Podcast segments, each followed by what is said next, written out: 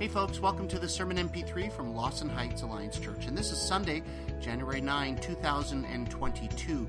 And today we continue our series called All the Hope We Do Not Yet Fully See. It's based on Galatians 5. And today the message is entitled Running Good. Yeah, I know grammatically it doesn't sound right, but you'll understand when you hear it. God bless you as you listen. Well, how is this new year treating you all so far? Good. a few goods and awesomes. That's great. I was talking with a guy my age around New Year that said that uh, he was going to take up running for a New Year's resolution. Uh, I said, outside? And he goes, uh, yeah.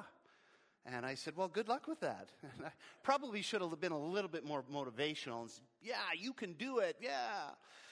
But I, I wasn't very motivational. But serious, isn't there a better way to get in shape uh, or to make a New Year's resolution than to have to get up early on January mornings and put on like 15 pounds and layers of clothes just so that you can say that you kept your New Year's resolution? I don't know. How long would it be before that New Year's resolution would last for you? I'm not too sure for me, but uh, Sundried is an athletic clothing company that makes base layers. I don't know if you know what base layers are. There are special layers of clothing that go on under your clothing so that they keep you warmer when you're doing exercise outside. And they, this company called Sundried, they make this kind of clothing for outdoor winter athletes. And they conducted a survey of 4,000 people and found that 43% of them expected to give up their goal after one month. That's not very promising, isn't it? And this is from athletes. So, you know what they call people who love to run in the winter for fitness, right? Delusional, yeah, or crazy. I tried running in the winter about 10 years ago, and it wasn't very fun. I, and I said, I'll never do that again. So whatever. I, turns out I'm not a runner, and you probably could tell that by looking at me. I know, I get it. But uh, actually, one of the reasons I don't like to run outside, I, I do have a treadmill at home, and once in a while I get back on that thing. But I'm built like my dad. And I don't remember a lot about my dad. My dad died when I was a boy, but I remember what he looked like when he ran. The keys jingling in his pocket and his dress socks and dress shoes. And I, I didn't like that. It wasn't very graceful, and I'm sure I look just like that. So I don't run uh, very well outside, and I probably won't. But today we're going to talk a little bit about running. We're going to talk about running a bit. And that's because we're in a series in the book of Galatians, chapter 5, uh, verses 1 to 6. Last week, we looked that there were some men who were called Judaizers. These were people who were convincing the Galatian Christians, uh, converts of Paul, that after accepting Christ as their Savior, they should also keep the laws of Moses, the laws of Judaism, things like circumcision and the laws uh, uh, around the Sabbath and around things like ceremonial washings and clean and unclean foods in order to guarantee their salvation. And, th- and that's why Paul's instruction to the Galatian Christians was in chapter 5, verse 1. He says, Listen, it is for freedom that Christ has set you free. So stand firm then, and do not let yourselves be burdened again by a yoke of slavery. In other words, don't let anyone convince you to give up your freedom, the freedom you have in Christ, for a life of rule keeping religion again. He tells them to stop listening to anyone who would say that the gospel is Jesus plus something else. That's a heresy, he says because it, it makes Christ of, of no value at all in your life. He says it alienates you from Christ and it shows that you have fallen away from the grace of Christ. Say this after me I am totally free in Christ. Not partially free, not mostly free, but totally free in Christ. That's the gospel that, that Paul preaches to the Galatians. And, and our new reality is the same. And it's because we have put our faith in Jesus that we are right now and forever declared righteous by God. We are fully accepted by Him because of His unearnable favor and grace. Amen? Now, the fullest reality of that righteousness is yet to come when Christ returns and we finally physically stand before the Lord, then for, but for now, For now, we wait for that day, that great day of the Lord. By faith, not by works, we depend on the presence and the power of the Holy Spirit to get us from today to that day. And what a day that will be. Aren't you looking forward to that?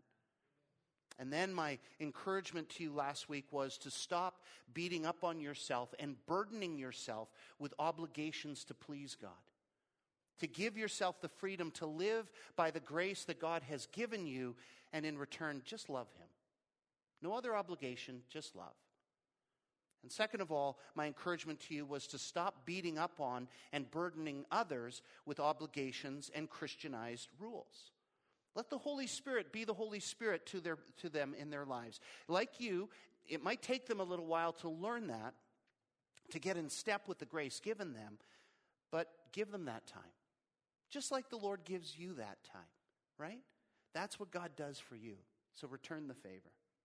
So let's read uh, today Galatians 5. We're going to look at verses 7 to 12 today. Okay? You got that? There's Bibles in the pew if you didn't bring one with you today. And as always, if you don't have a Bible, please feel free to take one of those Bibles that are in the pew. We'd love for you to have it. All right? Galatians 5, verses 7 to 12. Paul says, You are running a good race. So who cut in on you and kept you from obeying the truth? That kind of persuasion does not come from the one who calls you. A little yeast works through the whole batch of dough. I'm confident in the Lord that you will take, you will take no other view. The one who is throwing you into confusion will pay the penalty, whoever he may be. Brothers, if I am still preaching circumcision, then why am I being persecuted? In that case, the offense of the cross has been abolished. As for those agitators, that's a nice way, I think he put it there. Probably reads different in the Greek. He says, I wish they would go the whole way and emasculate themselves. We'll look at that a little bit later. From this part of chapter 5, we'll see three ways that we can stray from grace living and ways in which we can run gooder. I, I, the, the grammar legalists among us here are going, What? Gooder? That's not right. Well, too bad. We'll find out. Point number one for today Oh, the text got a little smaller. When people try to rob you of living in God's grace, it should tick you off. When people try to rob you of living in God's grace, it really should tick you off. Galatians 5, and let's read 7 to 8 again. You were running a good race. Who cut in on you and kept you from obeying the truth? That kind of persuasion does not come from the one who calls you. Do you ever remember what it felt like to have someone butt in line ahead of you? ever, ever have that experience? Maybe in, in school or something? I remember once there was a Boxing Day sale at CompuSmart. It used to be on, on Circle Drive across from the brick. I wanted the Corel Draw software package, and they were having a really good Boxing Day sale on it, and they advertised it as limited quality, quantities, not quality, quantities. But my brother in law was up for Christmas for that weekend, and, uh, or for that week. I don't remember what time of the week it was. But he, he said that he would go with me. I said, Well, you know, I'm going pretty early because it's limited quantities. And he said, Yeah, yeah, no, I'll come with you. So we get there a little over an hour early, and there's already a lineup all the way around the building.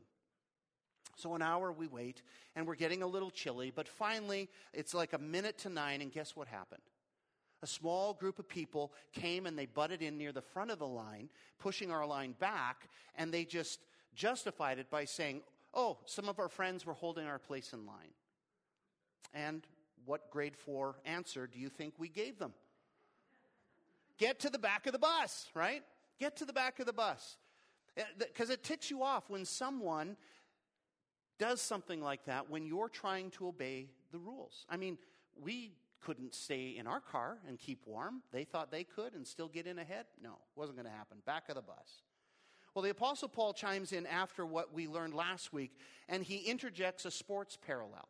He says in verse 7 You were running a good race. So who cut in on you and kept you from obeying the truth? Paul isn't ticked off with the Galatians. They were the ones, they, they were young in their faith. And instead, he compliments them. You were doing good. You were doing so well. His critique was for those who cut in on them with a Jesus plus something else gospel. And it kept them from obeying the real gospel. That is, by grace you have been saved through faith, not by works, so that no one can boast. And boy, he has more to say than just back of the bus to this group of people, to those who cut in on the Galatian Christians. We'll look at that in just a little bit. Like the Galatians, when you started your Christian journey, what won you over to Jesus?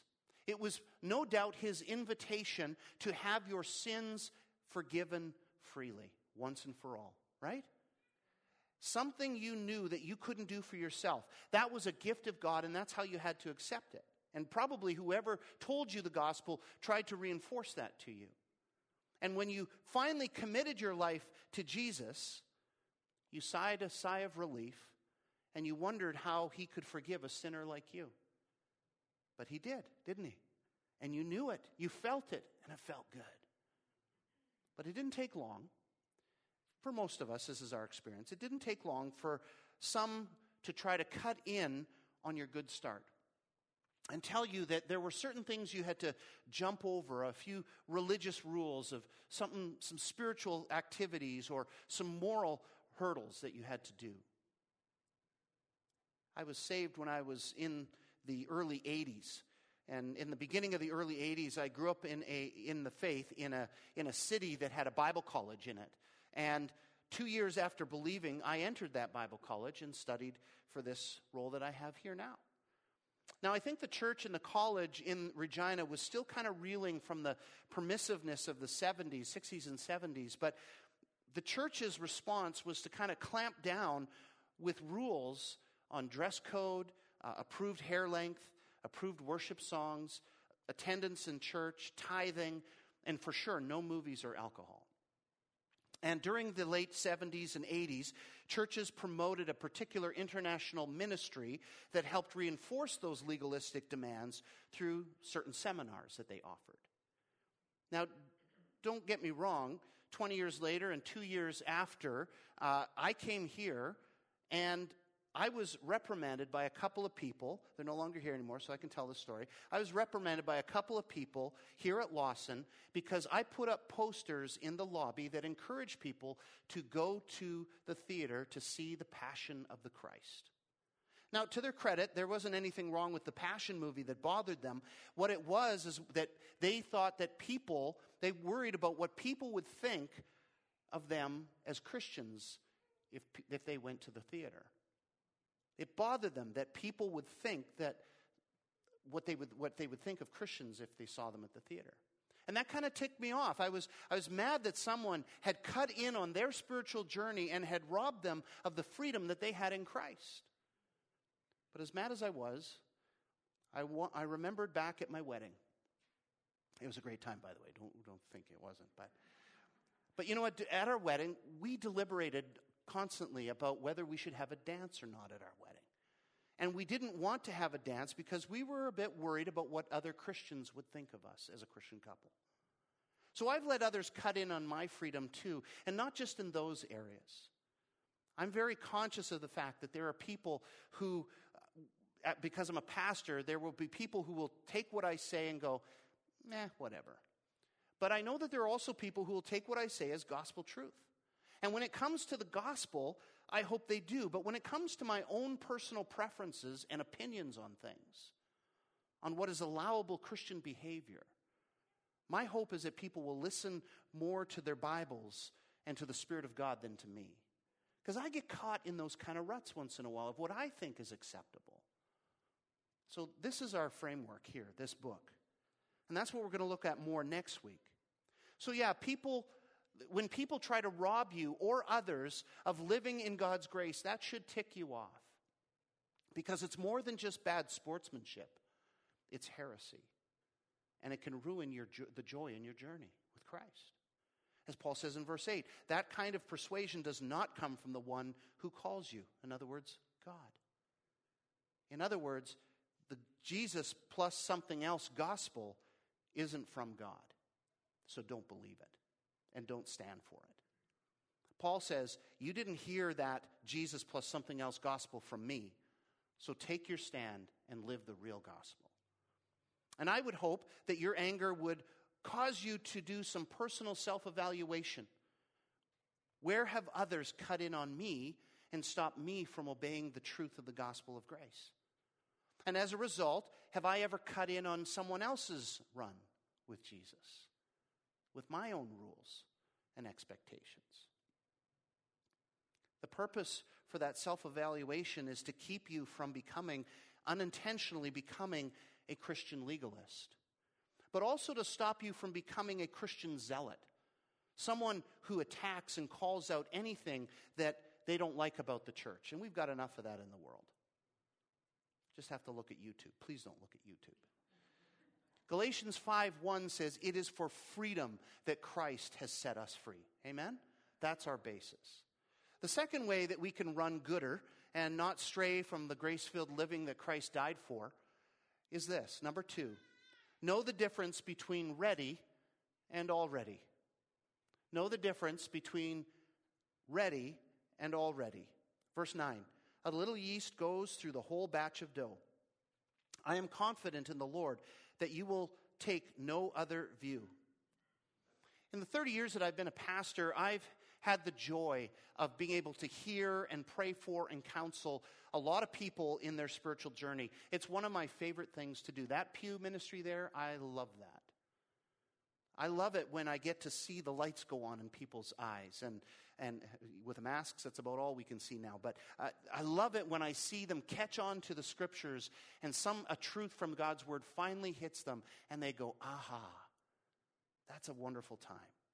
And when it lights up and it changes their worldview and it take, changes the way they take on the challenges of life. And the ready, already mindsets are just such a thing. It helps a believer move from positional freedom to practical freedom. See, there is a difference between getting ready to be free and being already free. Does that make sense? Let me say that again. There is a difference between being ready, er, between getting ready to be free and being already free. The mindset starts probably a lot before people even come become Christians. Many people struggle with becoming a Christian because they think there's something that they have to do to become ready to become a Christian, right? Something in their life, in their past, that they have to clean up, and they have to clean up their act somehow to get ready for God. I think their past uh, prevents they think that their past prevents them from accepting, from God accepting them, and they're right. It's true. Without faith in Jesus, we are all objects of God's wrath, and by nature, we are enemies in our minds because of our evil behavior. But, friend, there is nothing that a person can do, there's nothing any one of us can do to become ready for full acceptance by God. Nothing we can do to clean up our act or make amends for things we've done. That's what the grace of God is for. It is a gift, it's not something earned by us. He gives it freely.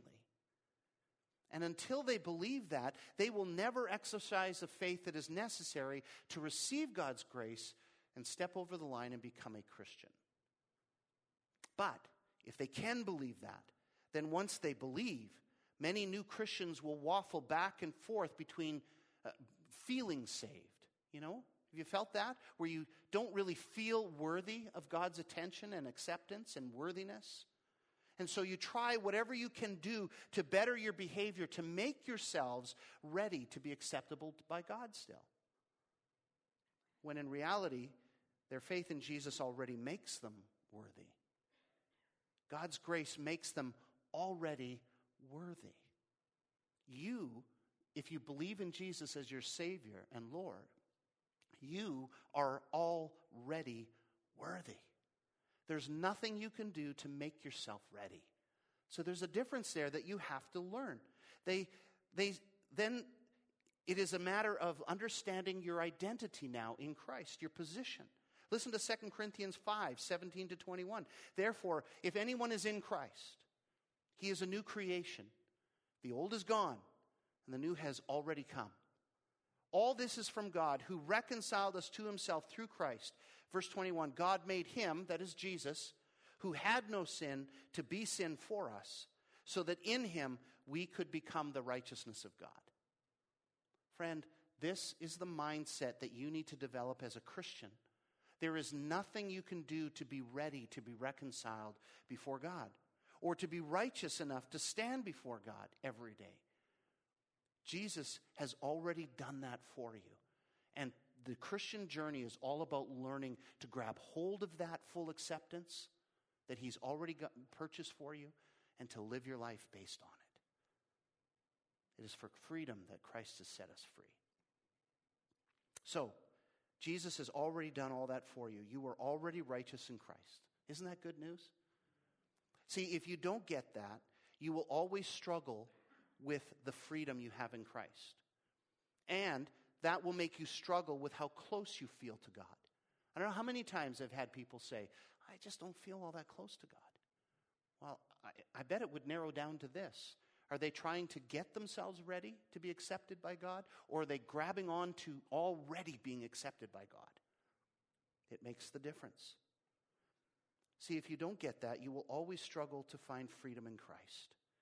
This is why the Galatians were being deceived by the Judaizers. They wanted to please God, they wanted to be accepted by God, but they didn't get that they were already accepted by God.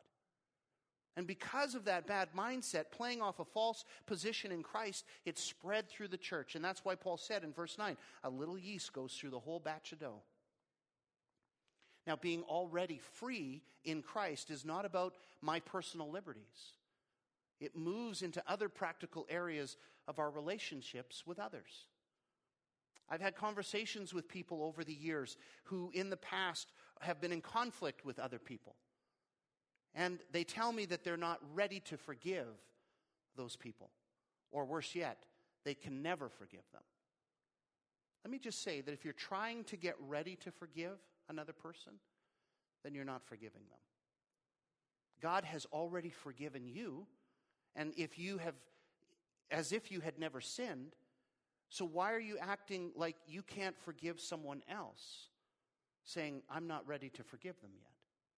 Do we have that right in Jesus for all that he's done for us? God doesn't see you for what you did in the past. He sees you for what he made you to be. And by his blood, he has already made you righteous.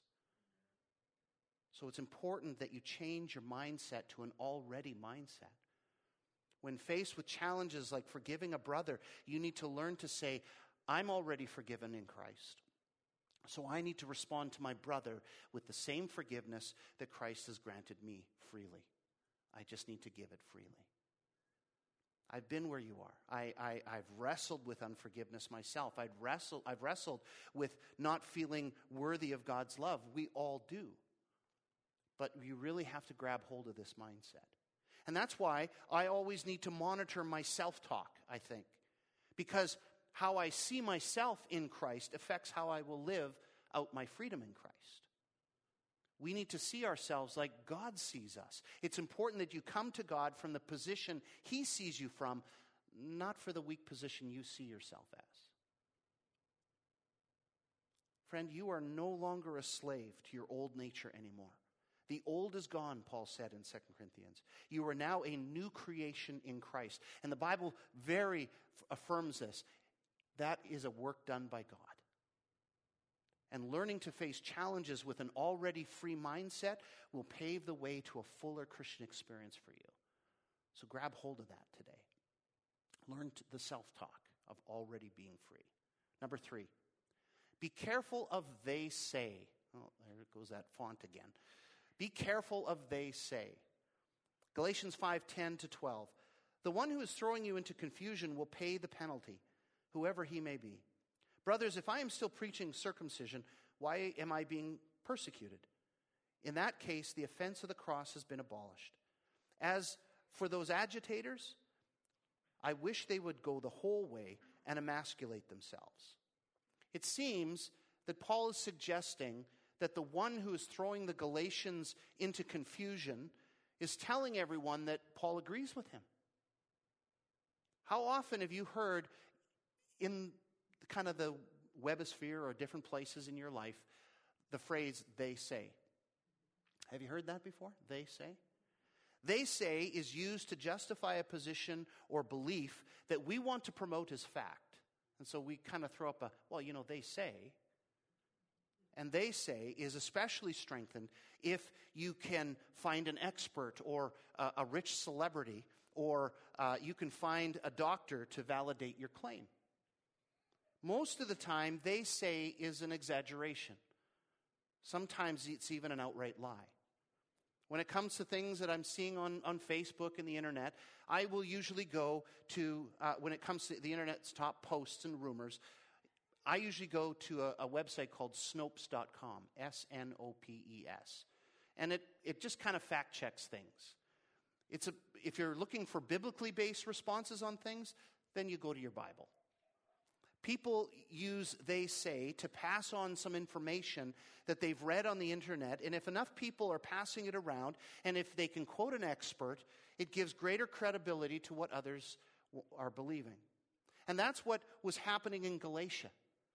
They were saying, Paul agrees with us. They say. And so Paul sets the record straight and he promises a penalty for those false claims. He says, The one who is throwing you into, into confusion will pay the penalty. And then he adds, verse 12, As for those agitators, I wish they would go the whole way and emasculate themselves. That's pretty strong language. But it backs up the first point. When people try to rob you of living in God's grace, it should tick you off. Remember, the Judaizers were teaching the Galatians that they needed to add the works of the law to their newfound faith in Jesus in order to prove that they're saved. And they were, seemed to be especially fond of this, this whole circumcision thing. Now, I don't think I need to explain circumcision to you, um, except that it was then an identifying mark proving that they were God's chosen people, Israel. And it was part of the old covenant that they circumcised their boys as of the eighth day to mark them, to show that they are of Israel. Paul isn't saying circumcision is wrong. I mean, you can't reverse a circumcision, but if you're getting or demanding circumcision as a necessary requirement for salvation, well, then it does, doesn't matter how many they says you have. It's still heresy.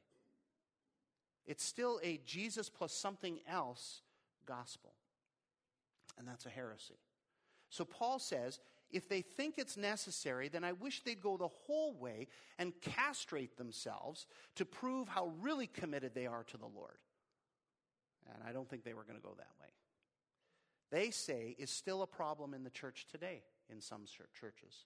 Whole churches can get caught up in rule keeping and legalism. It just depends on how popular the they that promotes it is. There are also other forms of they say.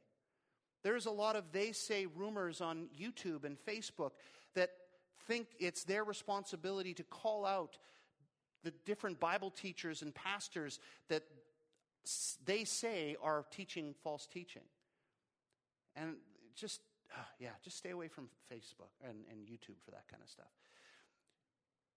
They say is also huge in regards to things like end times predictions in the church. Suppose Christian end times experts were making all kinds of claims around the last Trump Biden election. And they were making all kinds of end times predictions that things that they were reading in the newspaper became prophecies. And they didn't turn out. Biden got elected, Trump didn't. But because it was people on TV or people who wrote a few books about the end times or people that they trusted with these claims, they got caught up in them themselves, and you started to hear the buzz. Did you, did you hear what they said? They say was huge around the time of the Trump Biden election, as I said. But don't get me wrong, I'm not, I'm not opposed to prophecy. You know I believe in prophecy. But there is a responsibility that we have in dealing with the prophetic.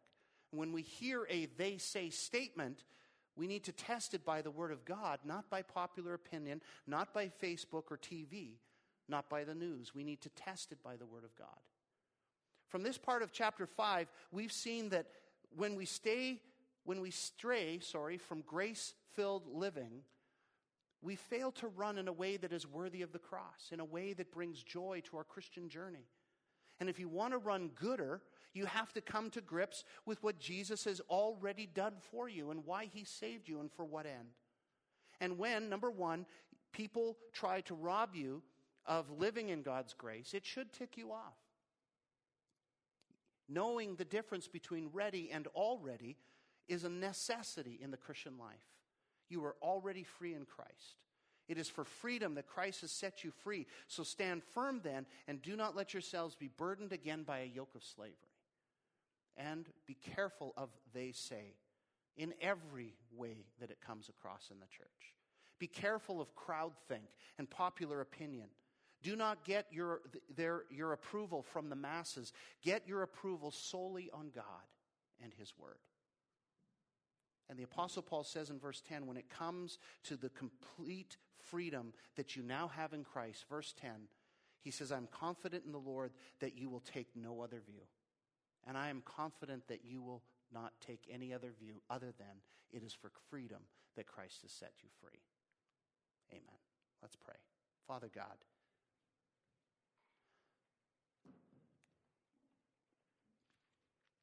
there is so much to our faith that is still so much of a mystery to us. So much of the gospel still confounds us. Like, I mean, how could Jesus leave the perfections of heaven and come to live among us, to be like us, to be us? How, how and why? How is it that Christ died on that cross for us? How is it that when he was making that fateful trip through the streets of Jerusalem and he drops that crossbeam, that he doesn't just say, if you push me one more time or if you whip me one more time, I'm getting up and leaving this place? How is it that we can be so blessed to have such a free gospel given to us? That the only thing you require of us is faith. Just believe it and love me. So, Lord, help us in our day to day to not wrestle with the figuring it out. Help us, Lord, to learn to live by faith. Help us to just accept it and to believe it and to live it. For it is for freedom that Christ has set us free. That is the most powerful thing in the universe. And today, Lord, we just say thank you for allowing your Son to do such an incredible thing for such unworthy people as us. And we love you. And we want to live by you and for you. So help us from this day forward to live in such a way that we are already free. So that we can bring joy to not only our journey, but joy to the journey of others. Thank you for this time in your word. In Jesus' name.